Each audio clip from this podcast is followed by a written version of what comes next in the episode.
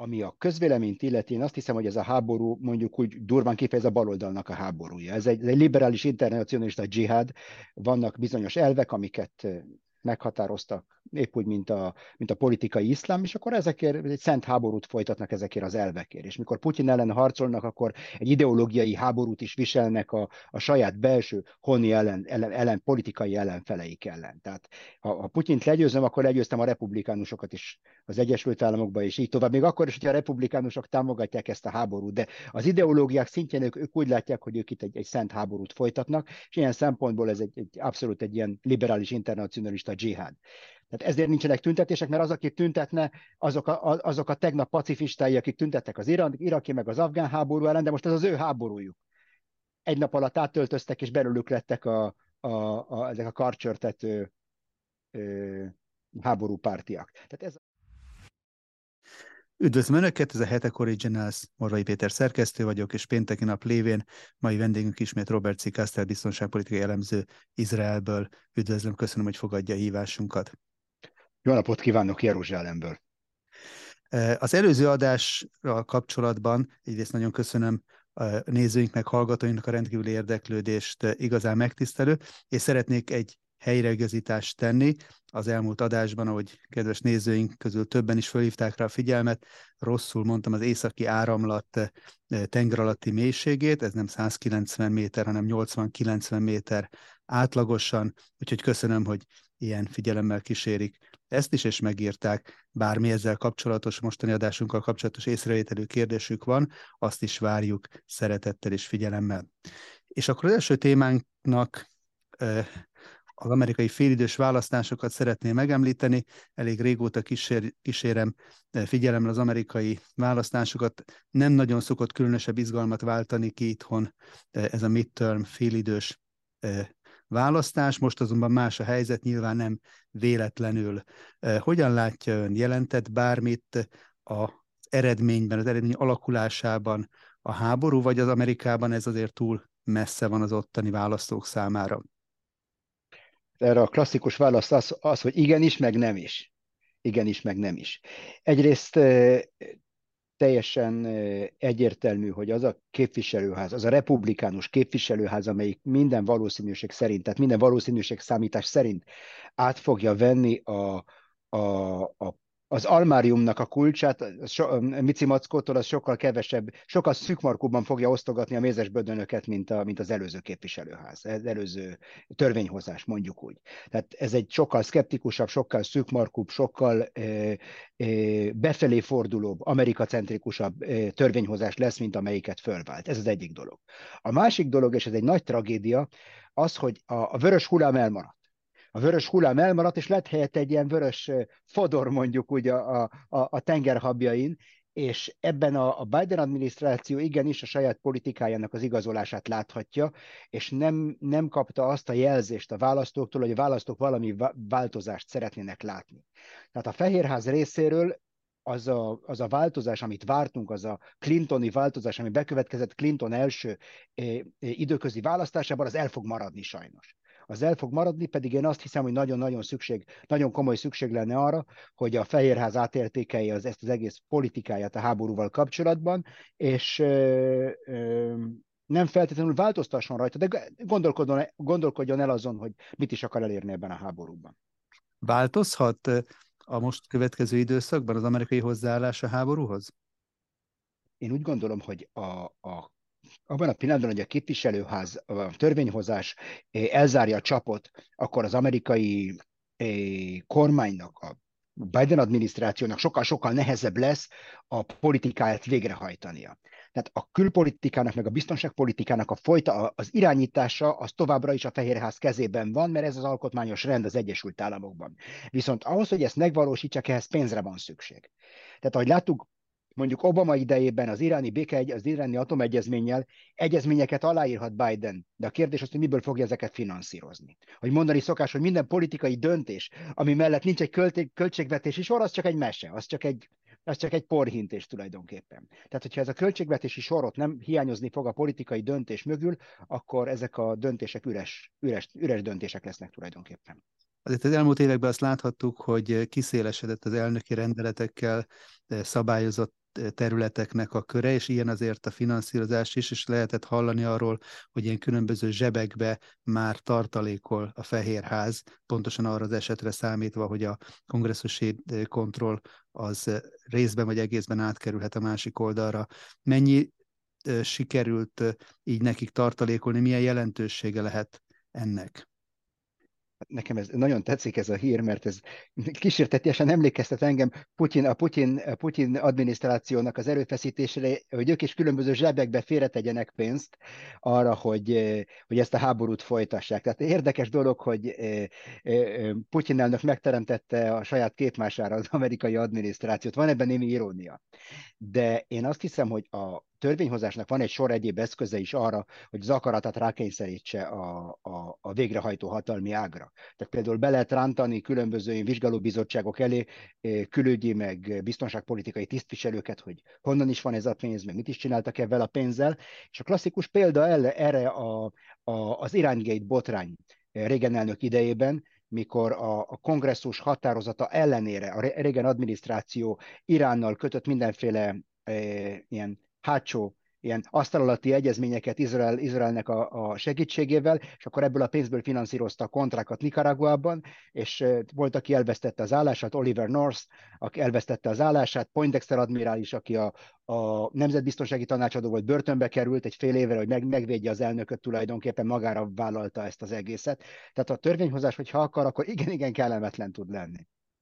És hogyha megnézzük azt, hogy igazából milyen lényeges kérdések állnak Amerika számára. Ugye látjuk, hogy a háború az valamilyen szinten azért ugye érinti Amerikát, de mégse olyan mélyen, mint Európát.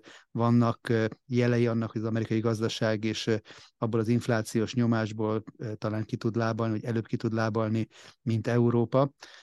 De ahogy ön is írja egy bejegyzésében, azért Amerikának vannak nagy eldöntendő kérdései a jövőre nézve, és azok talán túl is mutatnak a háborún. Igen, Amerikának az alapvető kérdései azok morális kérdések tulajdonképpen, ilyen teljesen metakérdések mondjuk úgy. Tehát mindig viccesen azt szoktam mondani, azon, azon, azon a, a következő polgárháborúnak az az alapja, hogy ki a férfi és ki a nő. Tehát nem csak erről van szó, hanem teljesen alapvető morális kérdésekről, hogy például arról, hogy mi is Amerika tulajdonképpen, mi az, hogy amerikainak lenni, mi az, hogy amerikai állampolgár, mi az, hogy demokrácia.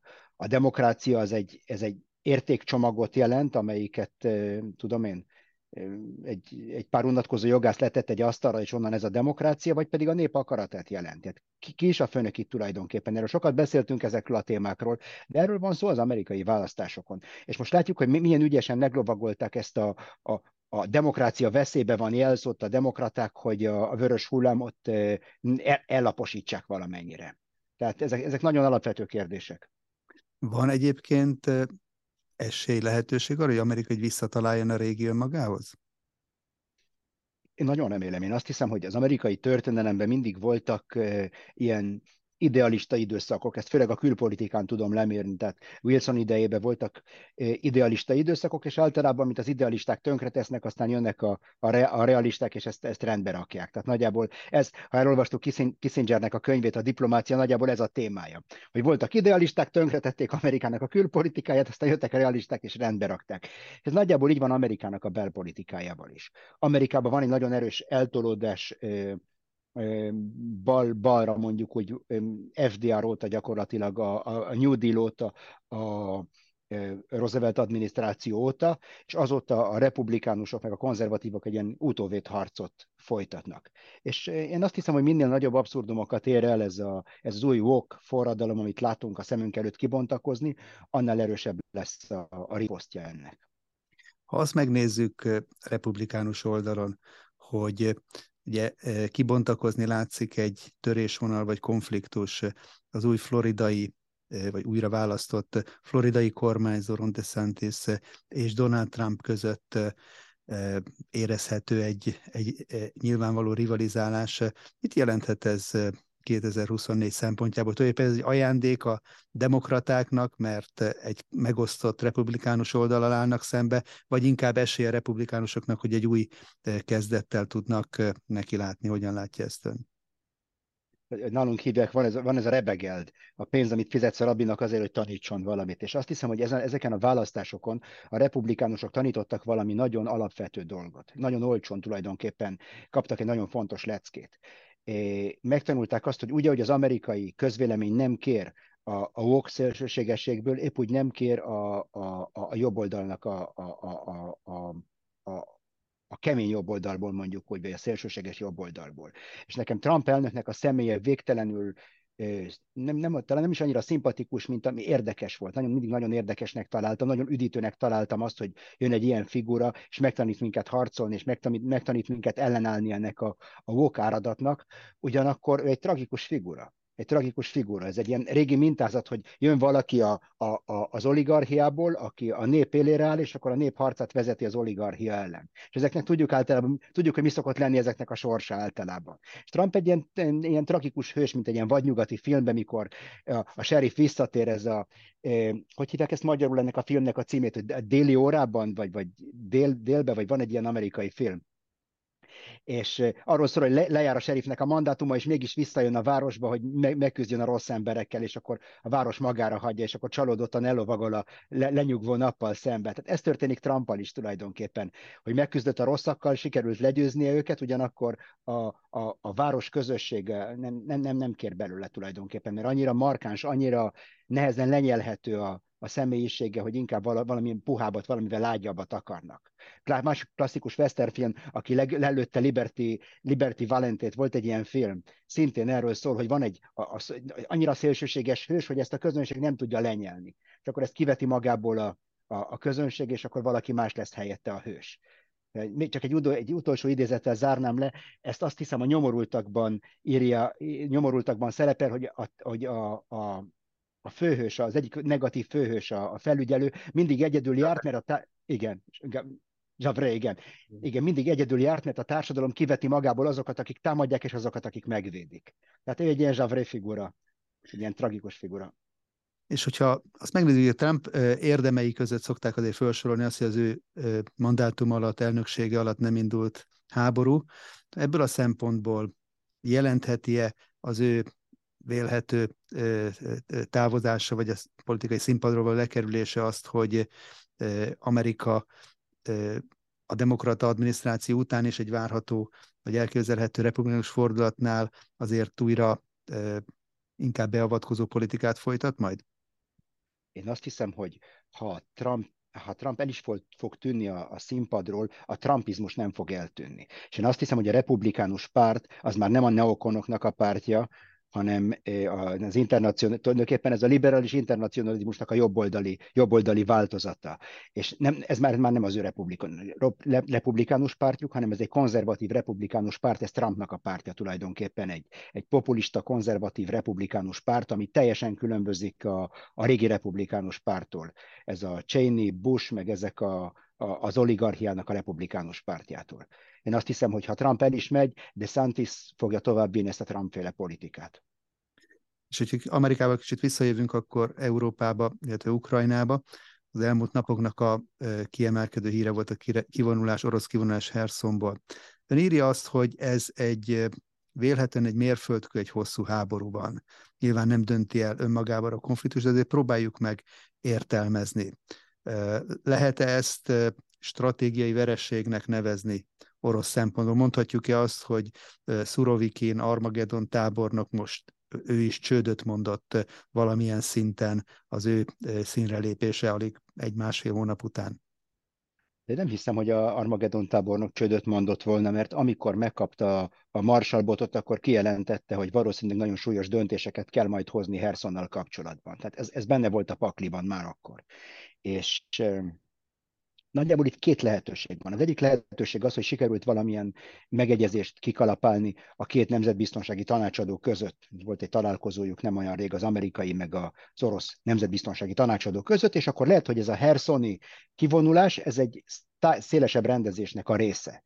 És amit írtam a cikkemben, a, a Mandinerben pontosabban egy interjú volt, eh, arra céloztam, hogy érdemes megnézni, hogy ez a kivonulás tűz alatt lesz-e, vagy nem. Mert hogyha nem lesz tűz alatt, akkor ez annak a jele, hogy itt van valamilyen egyezmény. és valószínűleg az egyezmény megszületett a kivonulás előtt, mert hogyha az egyezmény majd, tehát a, közel, a közeljövőben lenne várható, akkor az oroszok nem adnak föl egy ilyen fontos kártyát semmiért. Semmiért. Tehát valószínűleg az egyezmény az már mögöttünk van. Most a millió dolláros kérdés, és ez itt az utolsó gondolat, hogy ez egy helyi megegyezés, vagy pedig lezárja az egész konfliktust, és egy, egy, egy általános tűzszünet elé, elé nézünk. Tehát ez a nagy kérdés. Amennyiben ez egy általános tűzszünet, akkor milyen feltételek mellett, milyen kondíciók mentén jöhet, jöhet ez létre, vagy készíthették ezt elő? Amiről Demko Attila kolléga írt, az az, hogy született egy ilyen két megye nekem, két megye neked megállapodás, és valamilyen a pénzt is szóba hozták a, az Oroszország által, az Oroszország, Oroszország külföldön zárolt javait is szóba hozták, mint a kompenzációs csomag Ukrajnának. Ez, ez, ez mind teljesen lehetséges. A kérdés az, hogy ha van is egy ilyen egyezmény, ezt meg lehet-e valósítani. Mi tudjuk, hogy a tűzszüneti szerződéseknek általában csak egy töredéke lép életbe, vagy, vagy éli túl az első egy hetet, egy hónapot, vagy valami ilyesmit, utána ezek összeomlanak. És hogy mi lesz utána?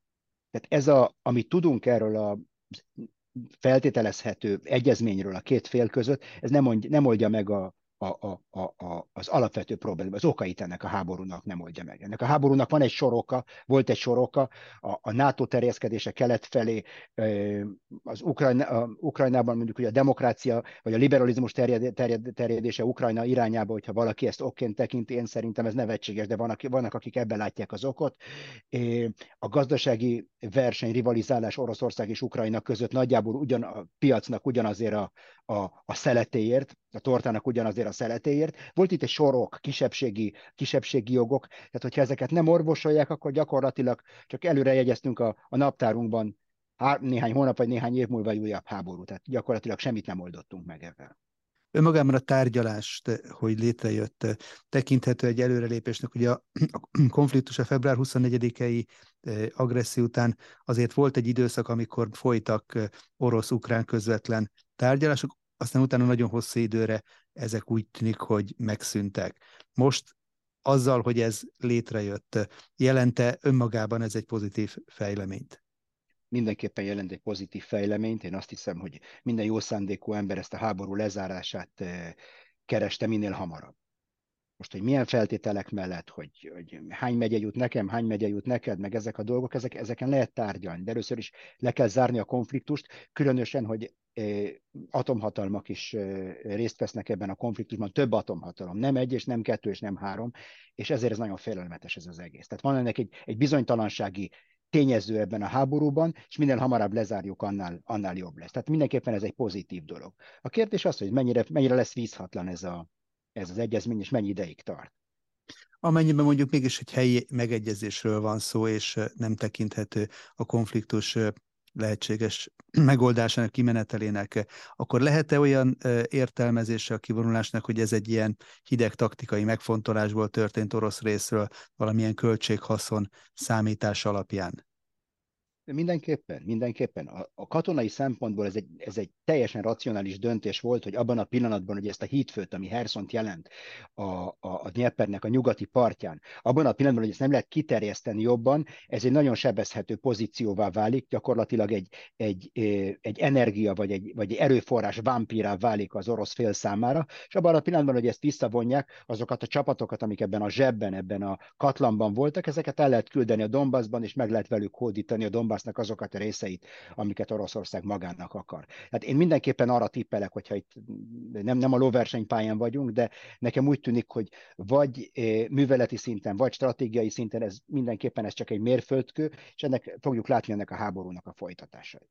Mindenképpen. És nézzük meg akkor még néhány olyan lehetőséget is, amit felvetettek, amiről kevesebb konkrétum áll rendelkezésre. Ugye van egy olyan feltételezési forgatókönyv is, hogy a területnek a kiürítése az azért történt, mert egy pusztítóbb fegyver, vagy pusztítóbb eszköz bevetésére készülhetnek az oroszok.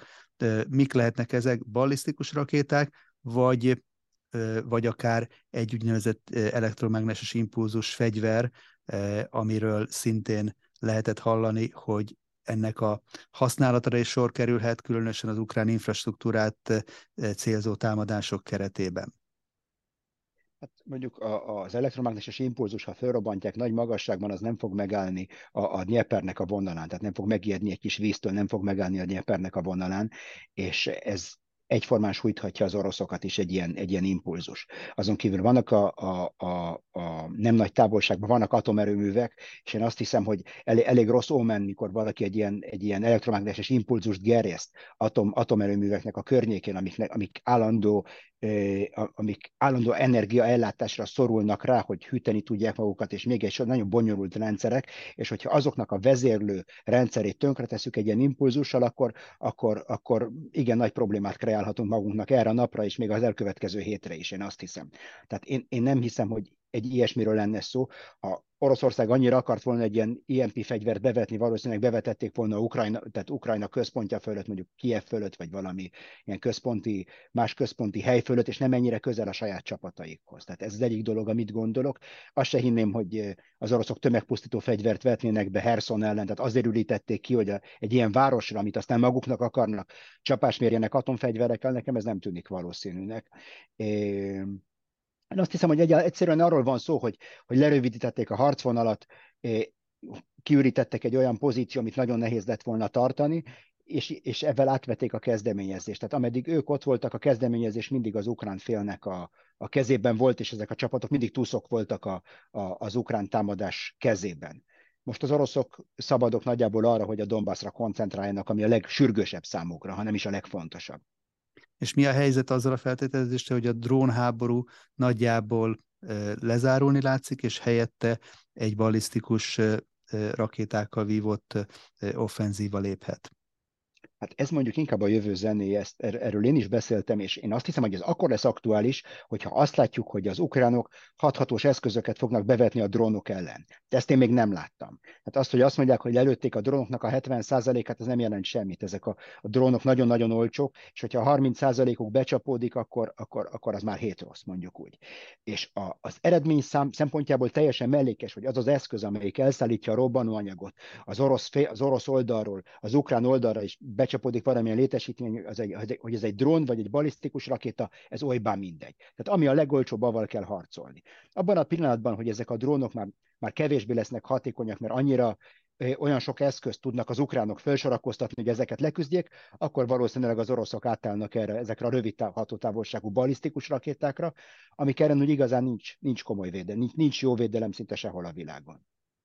Mark Milley, amerikai vezérkari főnök azt közölte, hogy eddig a háború alatt mintegy százezer orosz katona veszthette életét, és nagyjából hasonló létszámú ukrán, ezen kívül ukrán katona, ezen kívül 40 ezer civil is. De reálisak lehetnek ezek a számok? Hát én azt hiszem, hogy semmiképpen se, senki se beszél százezer halottról. Tehát százezer eh, eh, halott, sebesült, eltűnt és hadifogoly, tehát lehet, hogy ilyen, ilyen számokról lehet beszélni, szerintem ez egy kicsit eltúlzott ez a szám mindenképpen, de mindig szem előtt kell tartani, hogy mi az az emberanyag, amiből ezt a cehet fizetni kellett, mondjuk úgy. Oroszország lakossága egy nagyságrendel nagyobb, mint, mint Ukrajna lakossága, és sokkal tovább képes föntartani ezt a, ezt a vérvesztességet mondjuk úgy. Tehát ilyen szempontból ebben nincs sok, nincs sok jó hír mondjuk úgy az ukrán fél számára. Azért is kérdezem ezt, mert körülbelül a háború első szakaszában szinte naponta lehetett hallani különböző hadi jelentésekben konkrét számokat, nyilván ennek nagyon sok propaganda tartalma is volt. Aztán valamikor a nyáron Zelenszky ukrán elnök annyit elárult, hogy naponta 5-6-700 fős ukrán vesztességek érik akkor az ő oldalukat. Ha ezt kivetítjük a háború 9 hónapjára, akkor akár közel is lehetünk ezekhez az amerikaiak által közölt veszteségekhez. De lehet egyébként valamilyen forrásból reálisan fölmérni az eddigi emberi és anyagi veszteségeket? Én úgy gondolom, hogy a, a két harcoló fél, úgy az ukránok, mint az oroszok, igen pontos számokkal rendelkeznek, még ha nem is klik velünk ezeket a számokat. És én azt hiszem, hogy vannak olyan eszközök, amikkel, amikkel indirekt módon ezekre következtetni lehet. Tehát mondjuk a temetések száma, ha, ha tényleg ezek nyilvános temetések történnek, és nem próbálnak most valami valamilyen valami trükkel ezeket a dolgokat el, eltusolni. Tehát ezek a számok előbb-utóbb elő fognak kerülni, még akkor is, hogyha jelenleg ez inkább ilyen propaganda, propaganda értékű. Én, szerint, én nem, nem kapaszkodnék túlságosan ezekbe a számadatokba. Én azt hiszem, hogy ami sokkal-sokkal fontosabb, az a veszteség percepciója. Tehát a kérdés az, hogy a vezetés, úgy az orosz, mint az ukrán vezetés, hogyan érzékeli ezeket, hogyan nézteli, hogyan érzékeli ezeket a, ezeket a veszteségeket. És én azt hiszem, hogy az oroszok nagyon-nagyon okos belső propagandát folytatnak avval, hogy mindig hangsúlyozzák azt, hogy ők védeni akarják az élőerőt, kivonultak Hark- Harkovból, mielőtt még bekeríthették volna őket, vagy megsemmisíthették volna őket, ugyanaz most Herson környékén. Tehát ez egy, ez egy nagyon pozitív üzenetet küld hazafelé, még akkor is, hogyha a, a valóság a telepen teljesen más. Tehát lehet, hogy paradox módon a telepen teljesen pazarlóan és tékozlóan állnak hozzá az élőerőhöz, viszont hogyha ez a propaganda, amit sugalnak, akkor ez a kép alakul ki a lakosság körébe Oroszországon, hogy lám-lám milyen, milyen, milyen jóra való kormányunk van, ennyire gondoskodik a katonáiról. Tehát a, megint, megint csak azt tudom mondani, mint a szankciókkal kapcsolatban, hogy az érzékelés, a percepció sokkal fontosabb, mint a valóság. Most a pontos számoktól független, és mindenképpen ezért hatalmas veszteségekről van szó, és ilyen nagy emberveszteségek mellett azért azt gondolná a hétköznapi ember, hogy minden felelős vezető a békének a lehetőségét keresi. De ennek azért annyira nem látjuk a nyomát, miközben különböző bizottságok, konferenciák zajlanak, veszélybe került állat, növényfajoknak a egyébként fontos megmentésért. Hogy lehet az, hogy most már eltelt kilenc hónap, és nincs békekonferencia az ukrán háborúban. Még hogyha az érintett felek erre nem is hajlandók, akkor is legalább szakértők, politikusok miért nem kezdik el keresni a megoldásnak a lehetőségét? Mi lehet ennek az oka? Hát ez egy nagyon jó kérdés, és ezt több, több részre bontanám le. Ami a közvéleményt illeti, én azt hiszem, hogy ez a háború mondjuk úgy durván kifejez a baloldalnak a háborúja. Ez egy, ez egy liberális internacionalista dzsihád, vannak bizonyos elvek, amiket meghatároztak, épp úgy, mint a, mint a politikai iszlám, és akkor ezekért egy szent háborút folytatnak ezekért az elvekért. És mikor Putyin ellen harcolnak, akkor egy ideológiai háborút is viselnek a, a saját belső honi ellen, ellen, ellen, politikai ellenfeleik ellen. Tehát ha, ha Putyint legyőzöm, akkor legyőztem a republikánusokat is az Egyesült Államokban, és így tovább. Még akkor is, hogyha a republikánusok támogatják ezt a háborút, de az ideológiák szintjén ők, ők úgy látják, hogy ők itt egy, egy szent háborút folytatnak, és ilyen szempontból ez egy, egy abszolút egy ilyen liberális internacionalista dzsihád. Tehát ezért nincsenek tüntetések, mert az, aki tüntetne, azok a, azok a tegnap pacifistái, akik tüntettek az iraki meg az afgán háború ellen, de most ez az ő háborújuk. Egy nap alatt átöltöztek, és belőlük lettek a, a, a, ezek a karcsörtető háborúpártiak. Tehát ez, ami a közönséget illeti. És ami a szakértőket illeti, én azt hiszem, hogy van egy kierőszakolt konszenzus, mindig ezt mondom, de egy szaklapban soha nem lehet egy olyan véleményt olvasni, hogy ezt a háborút az oroszok fogják megnyerni. Tehát a Foreign Affairs-ben, meg ezekben a szaklapokban soha-soha ilyet senki nem fog publikálni, mert aki ilyet publikál, annak annyi, a, a politi- annyi az akadémiai vagy a kutatói karrierjének. Tehát ez kicsit olyan, mint a klímaváltozással, hogy a, az ukrán tagadóknak nincs kegyelem, mondjuk úgy, vagy a győzelem tagadóknak és készek lennének akkor akár ezekből az ideológiai megfontolásokból az ukrán, utolsó, ahogy szokták mondani, az utolsó ukránig folytatni ezt a háborút? Hát itt az oroszok meg az ukránok senkit nem érdekelnek ebben a háborúban. Az emberi életek senkit nem érdekelnek. Tehát ez, tehát ez csak egy, egy celofán, amiben belecsomagoljuk a, az, hogy az életformánkról van szó, meg az értékeinkről, meg a demokráciáról, meg ez, ez csak egy celofán, ez teljesen, ez csak porhint, és ez teljesen egyértelmű, mert eh, hogyha ha tényleg Ukrajnának az érdekeit néznénk, akkor én azt hiszem, hogy minél hamarabb megpróbálnánk megállítani a háborút, a lehető legkisebb vesztességgel, a lehető legtöbbet meg, megmenteni Ukrajnából, ugyan népből, mint a gazdaságból, mint a társadalomból, hogy ez úgy intakt maradjon. És még akkor is, hogyha ez jár egy bizonyos területveszteséggel. Tehát mikor az egyik felet a legszélsőségesebb álláspont felé toljuk, és ebben támogatjuk, én nem vagyok benne biztos, hogy valójában az ő érdekeit nézzük. És kinek a kezében lehet akkor a kulcs, eh, hogy valamilyen kompromisszumot eh, kikényszerítsen, vagy kezdeményezzen? Én azt hiszem, hogy mikor Eisenhower elnök beszélt az ipari, ipari katonai komplex, komplexusról, az komplexumról, akkor, akkor ez, ez ráillik, ez a mintázat ráillik a mai napra is. Csak itt nem csak egy ilyen ipari katonai komplexumról van szó, hanem a médiában benne van, meg, meg legalább az egyik politikai párt, és a republikánusok közül az Egyesült Államokban a, a neokonok, a maradék neokonok is benne vannak. Ebben van itt egy nagyon erős szövetség, akik absz- teljesen egy háborúpárti szövetség. És nekik ez a háború nem kerül semmibe. És ezennek a vála- az időközi választásoknak pont ez a tragikuma. Tehát ez lett volna az a pillanat, mikor az elektorátus azt mondja ezeknek, ennek a, ennek a konglomerátumnak, amelyik ezt a háborút folytatni akar, hogy eddig és ne tovább. De nem mondta. Nem mondta. Úgyhogy semmi ok nincs rá, hogy az Egyesült Államok ne folytassa ezt a háborút. Azért is kérdezem a kompromisszumoknak a lehetőség, mert látható, hogy az első-második világháború után tolvonással osztottak szét országokat és tudjuk, hogy ezek igazságtalan békediktátumok voltak, de mégis valahogy évtizedekre garantálták a békét, főleg a második világháború után. Most, hogyha Truman és Churchill meg tudott egyezni Stalinnal, aki ről tudjuk már, és akkor is tudták már, hogy mi, milyen múltja van, és milyen, milyen bűncselekményeket követett el, akkor ma ezt miért nem lehet megpróbálni Putyinnal? Azért, mert Putyint nem Stalinként mutatják be, nem Hitlerként. És pont azért mutatják be Hitlerként, hogy ne kelljen vele tárgyalni. Ki kitárgyal Hitlerrel? Senki nem fog Hitlerrel tárgyalni. Tehát pont ezért van ez a, ez a demonizáció, hogy ne, kell, ne kelljen vele tárgyalni, és a háború folytatódjon. Az oroszok szempontjából pedig, aki úgy elgondolkozik rajta, hogy vajon mik lehetnek, az, hogyan látják az oroszok ennek a konfliktusnak a folytatását, érdemes megkeresni YouTube-on, vannak ilyen, é, ilyen animált térképek, a két világháború térképe. És látjuk, hogy mind a két világháborúban hogy hullámzott a front, a keleti front jobbra-balra. Tehát az oroszok szempontjából ők nem egy, nem egy kis helyi háborúban vannak azért, hogy elfoglaljanak két megyét, vagy három megyét. Tehát nem, nem, erről, nem erről szól ez a háború az oroszok szempontjából.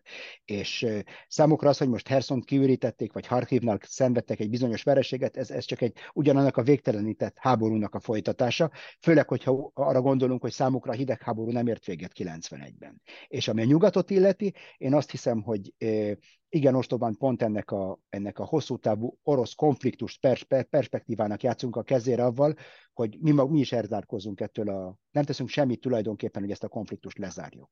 Igen, igen, veszélyes dolog. Európa számára a háború egyértelmű veszteségekkel jár, és ennek az egyik példája az Európai Bizottságnak az új javaslata, amelyel Ukrajnának a támogatását szeretné a jövő évre egy hitel, egy gigantikus hitelfelvétellel biztosítani. Mivel járhat Európa jövőjét nézve, hogyha el kell kezdeni, és ez nyilván nem egy egyéves finanszírozásra lenne szó, hanem hosszú távra hitelből a mondhatni a jövő generációknak a költségére ezt a helyzetet fölvállalni. Én azt hiszem, hogy ez egy iszonyatosan rövidlátó e, e, politika, amit az Európai Unió űz most. Miért mondom ezt? Azért, mert a jó példa erre az Egyesült Államoknak a példája Eisenhower elnök alatt volt egy, egy hadgyakorlat, amit úgy hívtak, hogy a szolárium mert a Fehérház napozó termében, a szoláriumában készítették elő ezt a hadgyakorlatot, és pont ezt vizsgálták meg. És a, a hadgyakorlatnak a, a, ez tulajdonképpen egy ilyen asztali gyakorlat volt, ahol a legmagasabb döntéshozók különböző forgatókönyvekkel labdáztak. És arra következtetésre jutottak, hogy a konfrontáció a Szovjetunióval épp úgy gazdasági és ideológiai konfrontáció, mint katonai. Tehát az Egyesült Államoknak nagyon kell vigyáznia a gazdasági megerősödésére és a stabilitására, meg a társadalmi stabilitására és megerősödésére. És ez, ez volt az tulajdonképpen az a stratégia, amit a magukévá tettek a hidegháború folyamán az amerikaiak. Nagyon hosszan elgondolkoztak rajta. És én nem látom itt ezt az okosságot. Pont az ellentétét láttam. Európa meggyengíti magát úgy katonailag, mint, eh, mint gazdaságilag, mint társadalmilag, csak azért, hogy most valami, valami előnyt, előnyre tegyen szert Ukrajnában. Ezért mondom, hogy ez egy nagyon-nagyon rövid távú nagyon rövidlátó politika, mert mi történik, hogyha Ukrajna elbukik? Akkor, akkor el, elment fel Európának a pénze is. Tehát ön, ön közgazdász, nem kell, nem, nem, én semmit nem értek a pénzhez, de azt hiszem, nem kell magyaráznom. Ha úszik, akkor elúszik az egész tulajdonképpen. Európa föltett mindent egy, egy, egy zsetonra tett föl, egy, egy kocka ruletre, egy számra tett föl mindent, arra, hogy Ukrajna meg fogja nyerni ezt a háborút. Mert ha nem nyeri meg, akkor a pénz is, el, el is, pénz is elúszott, és ott marad Európa meggyengül a fegyverek nélkül, és egy legyengült gazdasággal, és egy legyengült gyengült társadalommal, egy szétzilált kohézióval az unión belül vannak ezek a feszültségek Magyarországgal és Ukrajnával, és miért? Hát ezért mondom, hogy az amerikaiak ezt sokkal-sokkal okosabban csinálták az 50-es években. A magyar kormány ellenzi ezt a hitelfelvételt, meglátjuk majd, hogy mi lesz ennek a következménye. E, Robert C. Castell, Neokon főmunkatársa, nagyon köszönöm, hogy a rendelkezésünkre állt, és e, önöknek is a figyelmét köszönjük, kérdéseiket várjuk, amiket jövő héten újra meg tudunk beszélni. Addig is szép hétvégét kívánok mindenkinek a viszont hallásra. Viszont hallásra.